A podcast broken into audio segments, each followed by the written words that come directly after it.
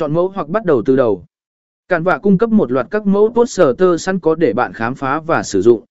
Bạn có thể tìm kiếm theo từ khóa hoặc chủ đề để tìm ra mẫu poster phù hợp với ý tưởng của mình. Nếu không muốn sử dụng mẫu sẵn có, bạn cũng có thể bắt đầu từ đầu và tạo một thiết kế hoàn toàn mới. 3. Tùy chỉnh mẫu hoặc tạo từ đầu. Sau khi chọn mẫu hoặc bắt đầu từ đầu, Canva cho phép bạn tùy chỉnh các yếu tố trong thiết kế poster. Bạn có thể thay đổi màu sắc, chủ đề, phông chữ và kích thước của văn bản. Canva cũng cung cấp một thư viện hình ảnh đa dạng và các hiệu ứng để bạn sáng tạo và làm cho thiết kế của mình thêm phong cách.